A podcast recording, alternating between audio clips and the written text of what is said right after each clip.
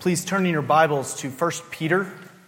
We're going to be looking at chapter 2, verses 4 through 12. If you're using a Pew Bible, you can find that on page 1014. And like he said, uh, I'm not Brett Rogers, obviously. Um, I have more hair. That was, that was cheap. That was cheap. I'm sorry. Brett, if you're watching, that was cheap. It was unnecessary. But uh, we are praying for, for Brett as he, um, as he battles illness. We're praying that he would have a speedy recovery. Um, since he's unavailable today, we called an audible, and I get the privilege to stand before you today. So buckle up. Um, I started preparing this sermon uh, back in October, actually, for a similar moment like this. Um, and back then, I had chose 1 Peter 2. But little did I know in the Lord's providence that it would actually go along with what Brett just preached last week, um, which is, in my mind, the way I see that, is beautiful. And as I look out as your pastor amongst all your faces, I see the trials, the suffering, the tribulation, the difficulties, whatever it may be. I, I, I know what a lot of y'all are going through, and I prayed and I hope that as we go through this this morning, that it is a great encouragement to you today. If you recall last week, we learned that Jesus is the stone that the builders rejected, how he's been made the cornerstone, the one of utmost significance. And Matthew's gospel uses this depiction of Christ as the cornerstone to also convey a message that those standing in opposition to him will surely be crushed. In our text today, we see similar language, and we see similar elements. However, I think it's also one of the most encouraging and insightful New Testament depictions of what it means to be a Christian. I believe that this text can bring great joy and hope, especially for those who struggle with who they are and what their identity is or the persecution that they are facing. So, brothers and sisters, let us go to the word this morning to be nourished and encouraged. Would you read with me starting in verse 4? As you come to him, a living stone rejected by men, but in the sight of God chosen and precious, you yourselves, like living stones, built up as a spiritual house to be a holy priesthood, to offer spiritual sacrifices acceptable to God through Jesus Christ. For it stands in Scripture Behold, I am laying in Zion a stone, a cornerstone chosen and precious, and whoever believes in him will not be put to shame. So, the honor is for you who believe, but for those who do not believe, the stone that the builders rejected has become the cornerstone, and a stone of stumbling and a rock of offense. They stumble because they disobey the word as they were destined to do. But you are a chosen race, a royal priesthood, a holy nation, a people for his own possession, that you may proclaim the excellencies of him who called you out of darkness into his marvelous light. Once you were not a people, but now you are God's people.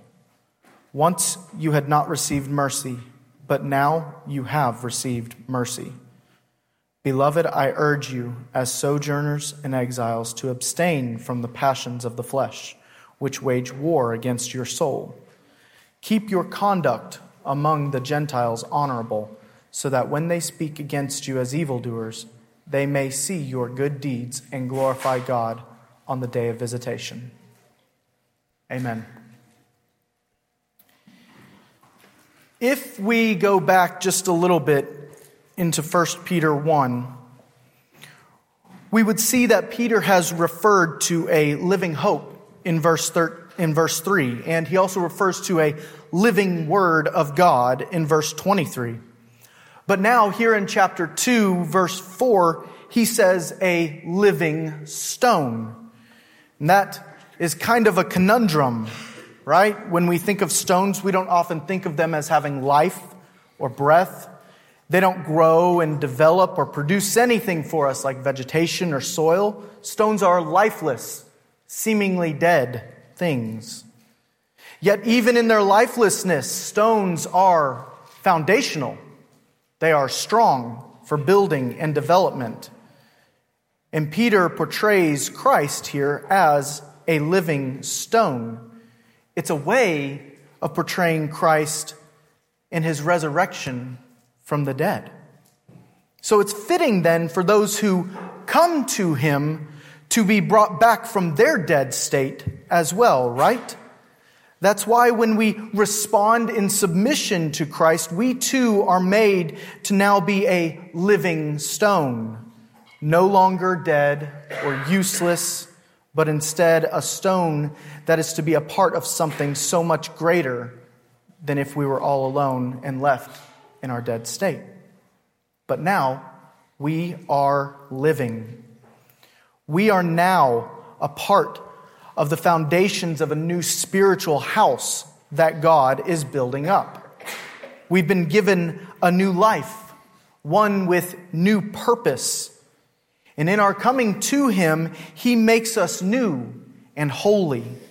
Our vile and filthy sin is no longer what defines us, but rather we are now defined as precious and chosen like Christ. He is a living stone rejected by men, but in the sight of God, chosen and precious. And we too become like him. In verse 5, we see this spiritual house of those who have joined in with Christ, and they are now living stones that make up this new structure God is building. When we come to Jesus and confess Him as Lord, we're identifying with Him as this precious and chosen one of God, unlike those who have rejected him. If you can recall Matthew 16, 18, it's on that confession that we first hear from Peter that Jesus says he's going to build his church. Well, we, the church, are the spiritual house, the temple that's being referred to, uh, that's being referred to here in which the Spirit of God indwells.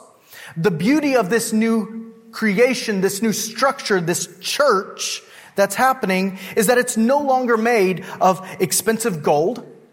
It's not made up of precious jewels that will one day fade away, but instead it's made up of the imperishable beauty of holiness and faith that is displayed in the Christian's life that is gained only through Christ. These qualities reflect the glory of God so much greater than any pearl, any gold, or any jewel could do. And regarding this holy priesthood, if you can recall, the priestly order shown in the Old Testament was preserved only for those from the tribe of Levi, meaning only a portion of Israel could carry out the priestly functions. But now, Peter is telling us that all of God's people are priests, meaning all believers now have direct access to God through the life, death, and resurrection of Jesus. As a holy priesthood, it also means that we are called to herald the name of the Lord so all people can join in worship together. As part of a priesthood, we should also recognize our role in offering spiritual sacrifices. And what are those? What are those? Well, Peter spoke generally and comprehensively of all that believers do by the power of the Holy Spirit. Indeed, not any and every sacrifice is pleasing to God, but only those offered through Jesus Christ. It includes the giving of our body, the giving of praise and thanks, our worship, our attention, sharing with and loving one another, and making sure that all we do is done unto the glory of God. These are our spiritual sacrifices. In verse 6, Peter then attributes where he's getting some of this language and some of these ideas from. He points us to Isaiah 28 16. Behold, I am laying in Zion a stone, a cornerstone chosen and precious, and whoever believes in him will not be put to shame. That's pretty familiar, right? We just heard that. Stone, chosen, precious, all words used in verse 5. To understand the metaphor, if you can recall, cornerstones are the first stones that are set during construction. It's, it's on these stones that the rest of the building is formed. It's on these stones that the rest of the building is built upon. And Christ is depicted as the one who serves the foundational purpose in God's work in building up his church. So the meaning here cuts deep for all people. If you are one who sees Jesus as precious and you respond in faith, your whole life will and should be built upon him. It's on the cornerstone of Christ that you will stand without shame, that you will stand without disappointment, both now and in the age to come. This is important because those who do align and build upon this cornerstone, they may suffer shame and disgrace here on earth for their obedience to Christ, but they will not suffer that from God. Instead, they are honored and valued by Him for their faith and trust. And how sweet is that in light of persecution? Last week's message showed us that those opposed to Christ will be crushed. And here we have a similar concept, just different wording, right? In verses 7 and 8, we are reminded once again that those who find Jesus to be lacking, or those who find him to be unappealing, they are like the builders who rejected him. And now he is that stone in which they will stumble and fall both now and the age to come. They stumble because of their disobedience to the word. Well, what is the word? According to chapter 1, Peter tells us, verse 25, it is the good news that was preached. He's speaking about the gospel message of Jesus.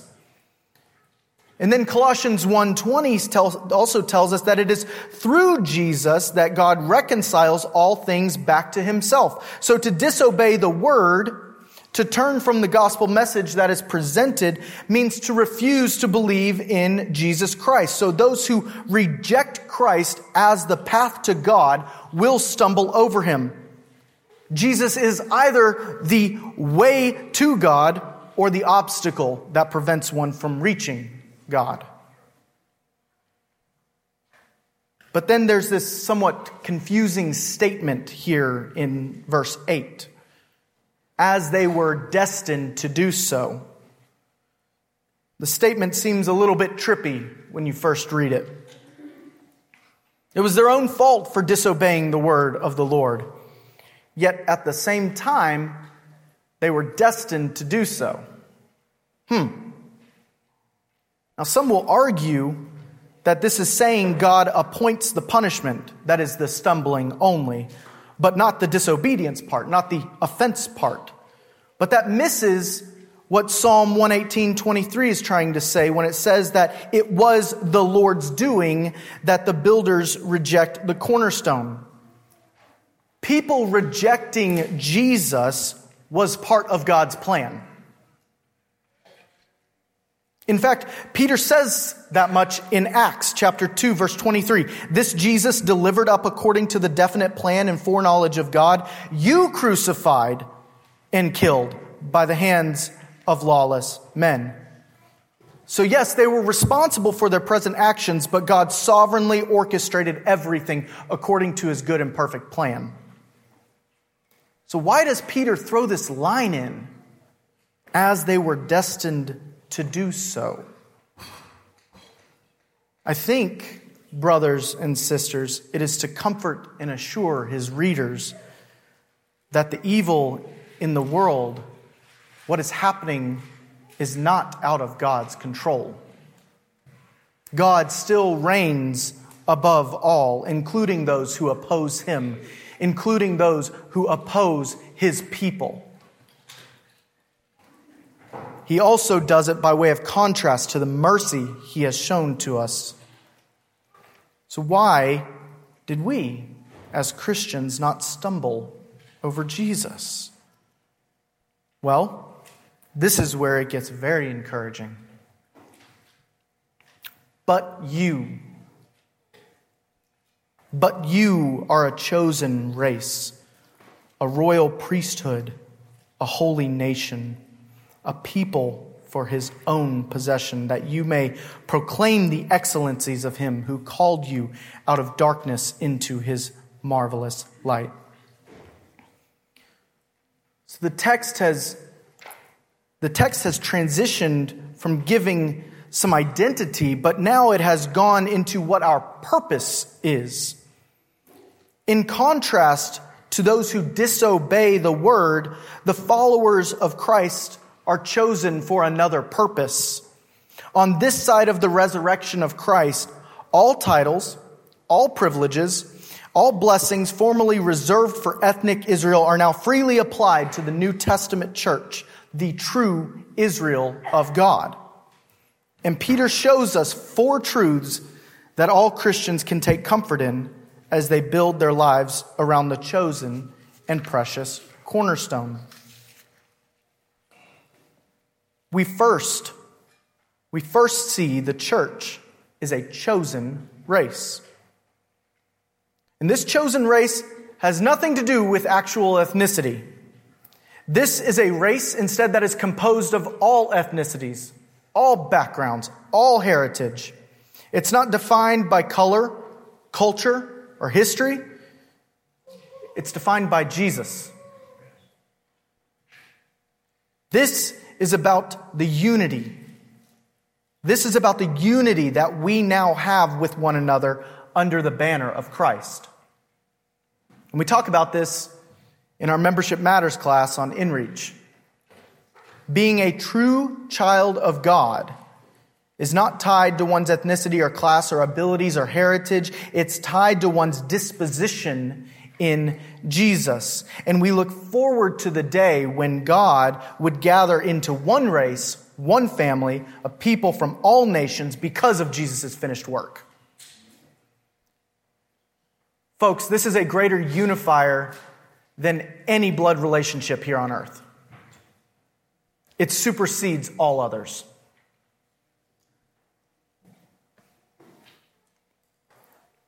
Second, Peter then furthers the priesthood narrative, calling the church a royal priesthood.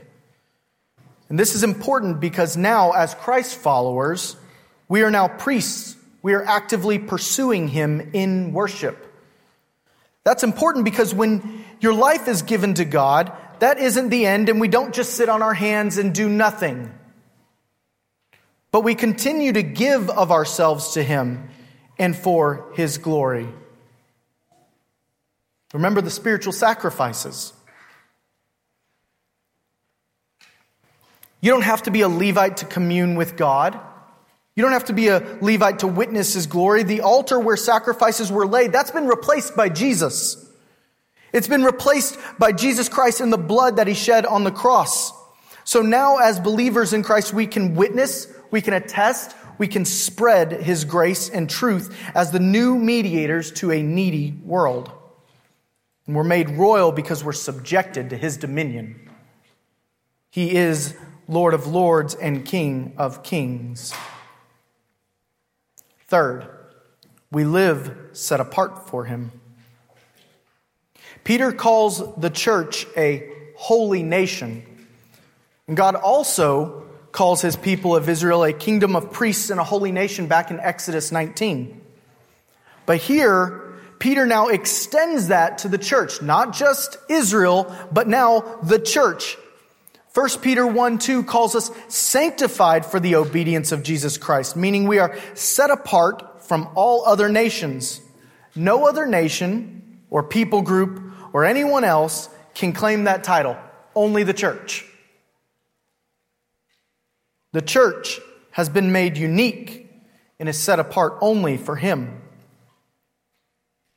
Fourth and finally, the church is called a people for His own possession. And we see that in Exodus 19 as well. And while it is true that God does own everything, it's through Christ that he's obtained for himself a special and uniquely blessed people, a people that he calls his own. Through Christ, we are made new and holy to be in communion with him. We are no longer outside of the fold, we are brought in. We've been grafted in, adopted as heirs with Christ. Just look at Romans 8. And we now belong to him as his children. So take a moment here for just a second. Think back on your life prior to becoming a Christ follower. What was that like? What was it like living life according to the flesh? And was it truly gratifying? Or was there a constant darkness that clouded every thought and action? Was there any meaning?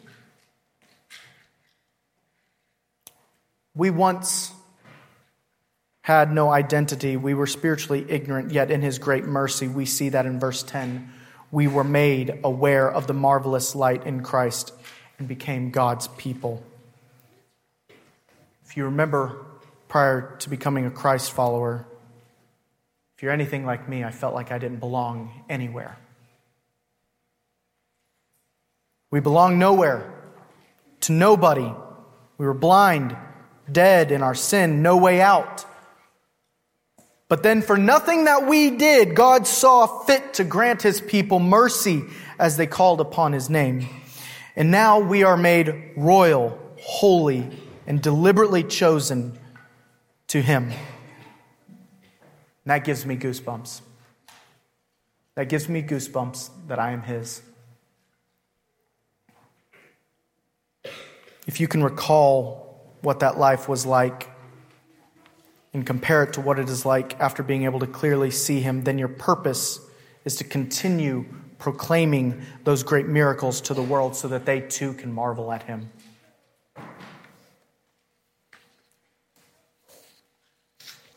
I, uh, I debated on whether or not to include verses 11 and 12 because really they can be a separate sermon on their own.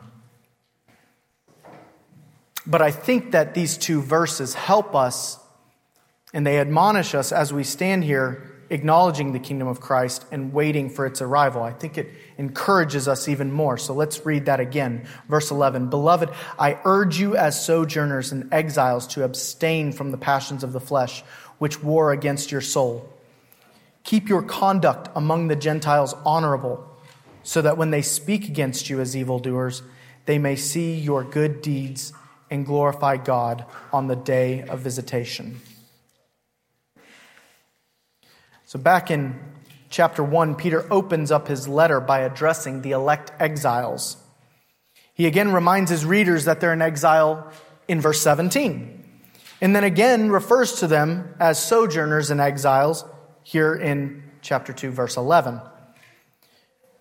Peter's drawing an important line of connections here for us to see. By calling Christians exiles and sojourners, He's reminding you and he's reminding me that this world is not our home. We have a heavenly citizenship. And as part of God's church that is built on Christ, the cornerstone, we would do well to remember that this world is not our home. It's temporary. It is full of darkness and evil, trials and strife and we would do well to not take part in it because there is a new creation, a better creation on its way. Because he is our cornerstone, believers have the strength to say no to fleshly passions that belong to this world. We should now remain steadfast in opposition to and flee from those tempting passions. Look at 2 Timothy 2:22. These passions are what we see in this fallen world. Chapter 2, 1 gives us some examples malice, deceit, hypocrisy, envy, slander. You can add gluttony, slothfulness, drunkenness, lust, greed. These are all desires that mirror a fallen humanity. They mirror a fallen world.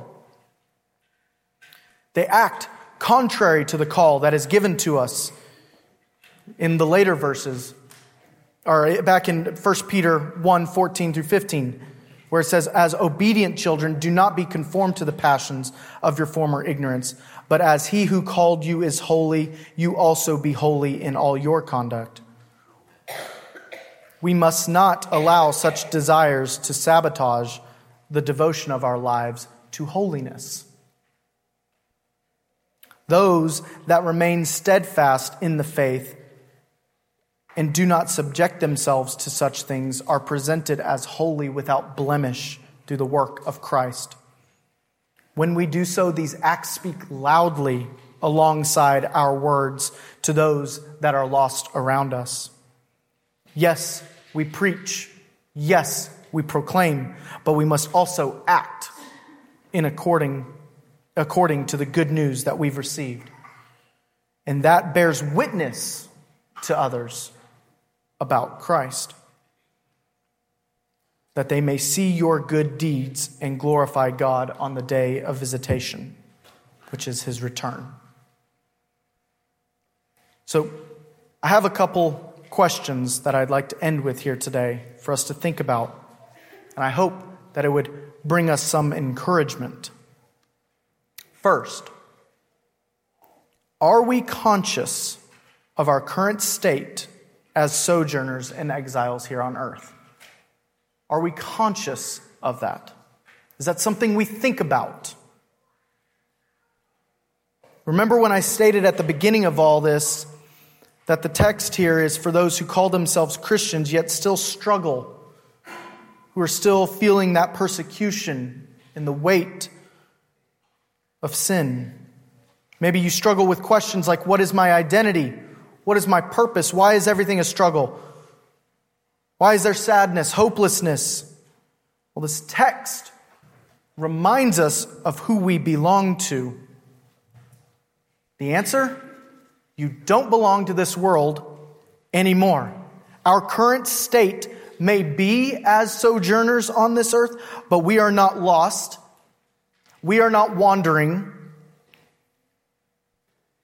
Look at Ephesians 2.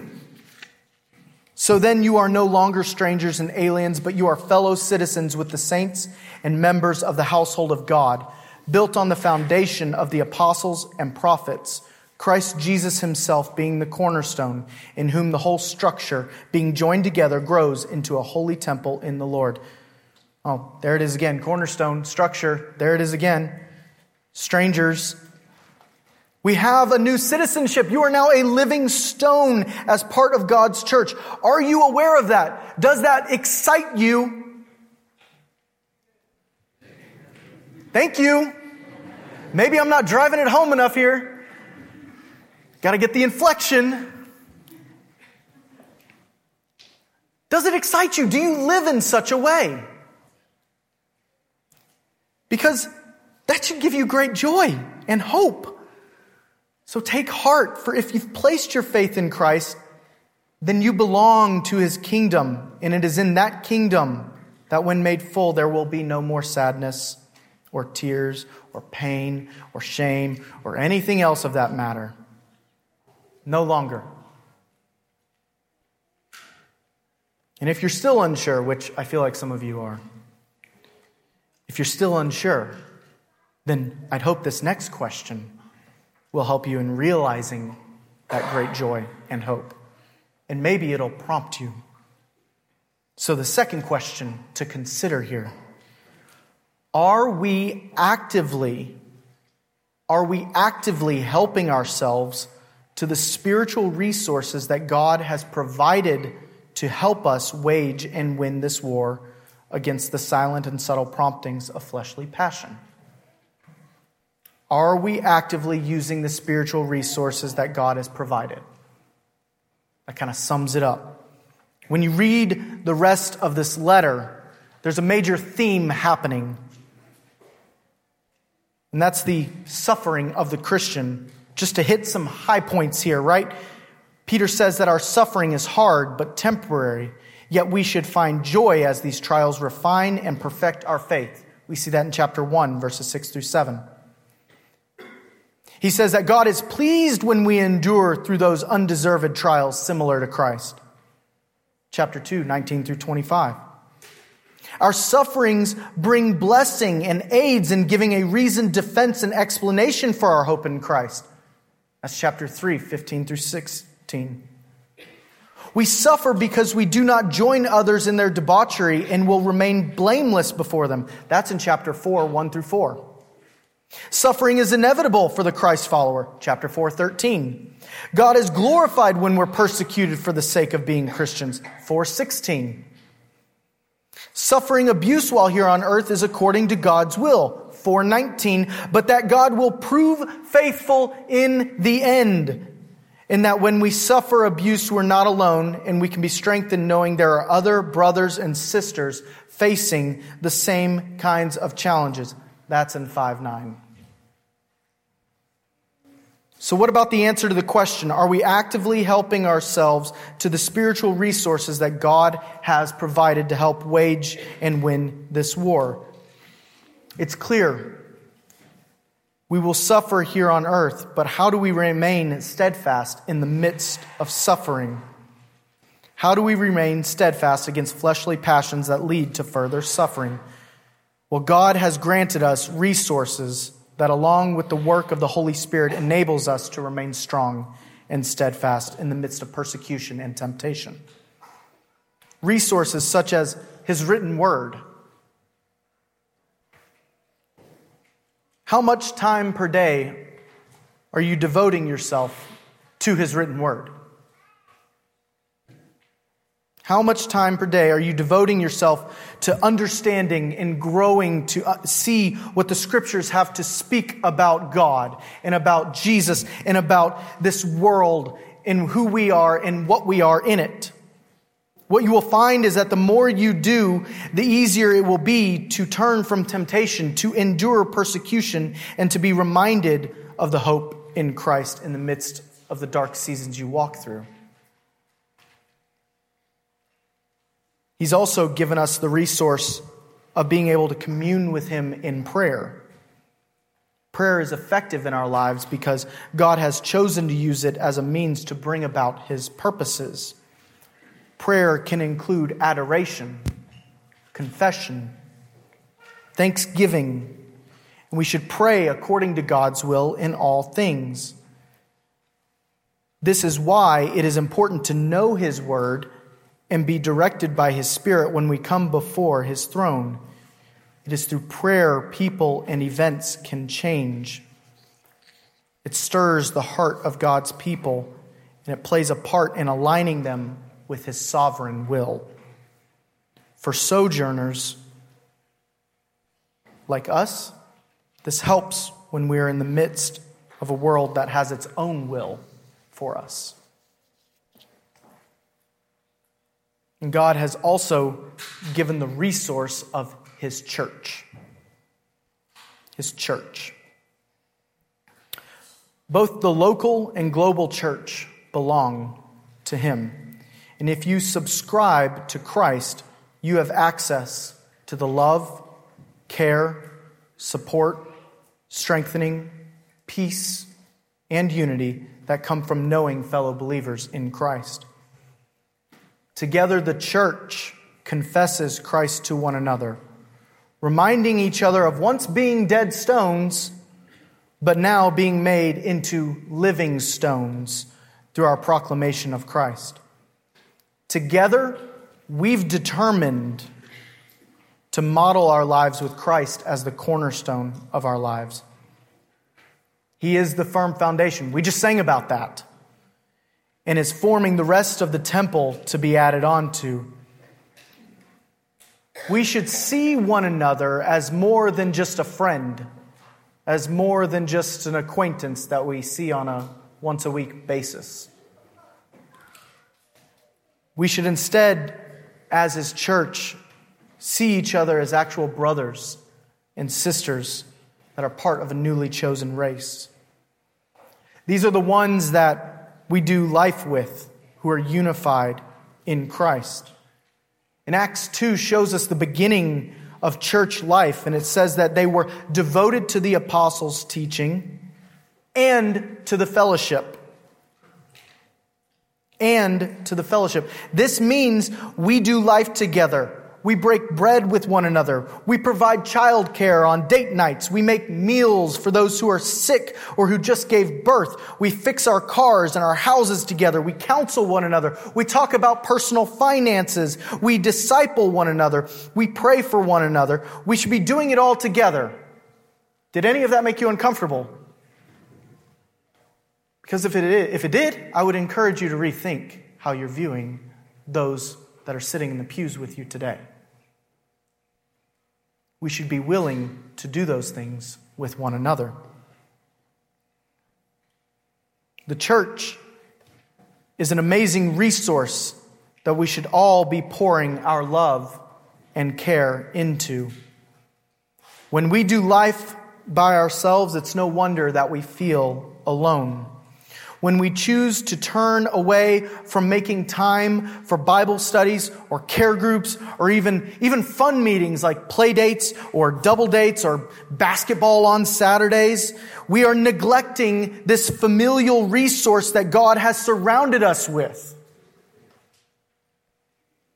Brothers and sisters, God has placed the church in your life so that when you need a shoulder to cry on, when you just received devastating news, you have one. When you are struggling with a sin, you can be admonished and corrected. When you need help with the plumbing in your house, you got it. The church is there to do life with you and to point you back to Christ in all things. Christ's church is instituted to be a light for you and for the world. And it's through these three resources His Word, prayer, the church that we can rightly understand our identity in a world that is constantly telling us what it thinks we should identify with. As Christian sojourners, our identity is not wrapped up in our dream vocation it's not wrapped up in compensation, political affiliation, man's affirmation, but our identity is in the foundation that is in the living stone of Jesus Christ, the cornerstone of our faith and God's church. If we're choosing to lay down those resources, if we do not trust in them to keep us in step with His will, then we should be aware, beware the consequences when we give in to fleshly passions. But when we do rely on these resources in full, then we can live with great hope and joy, knowing fully what our identity is and who we belong to. And that will aid us in the fight.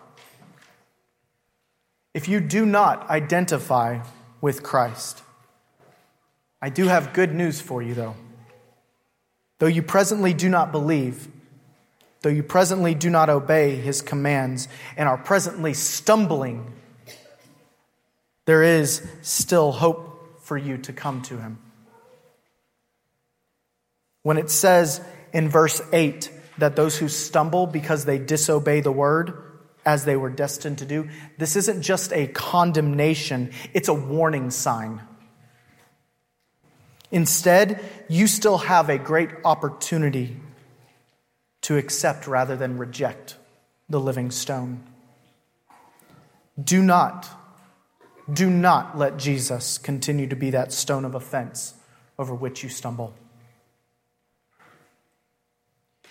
If you identify with, and if you claim Christ as your cornerstone, then let this be an exhortation to remember the time of when he called you out of darkness and revealed to you the excellencies in his marvelous light. For you and I have received a great mercy. Do not return to that.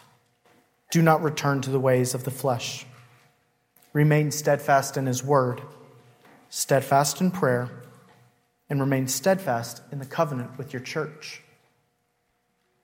And in the moments of sadness or darkness, recall that you belong to the King and he has set you apart. Nothing of this world can come against you. You are chosen and you are precious. may that bring joy and courage today, knowing that you are now God's people. Will you pray with me?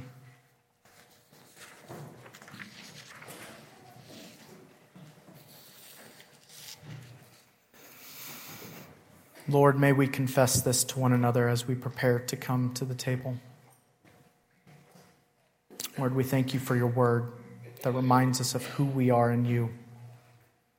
You have chosen us and placed us upon the cornerstone of Christ. May this remind us in the dark moments that you still reign. We have a firm foundation in Christ. May this word guide us now as we interact with one another and the world. May it keep us on the path of righteousness. May it give us light in the darkness. May this gospel be the only thing that we cling to in this life. Amen.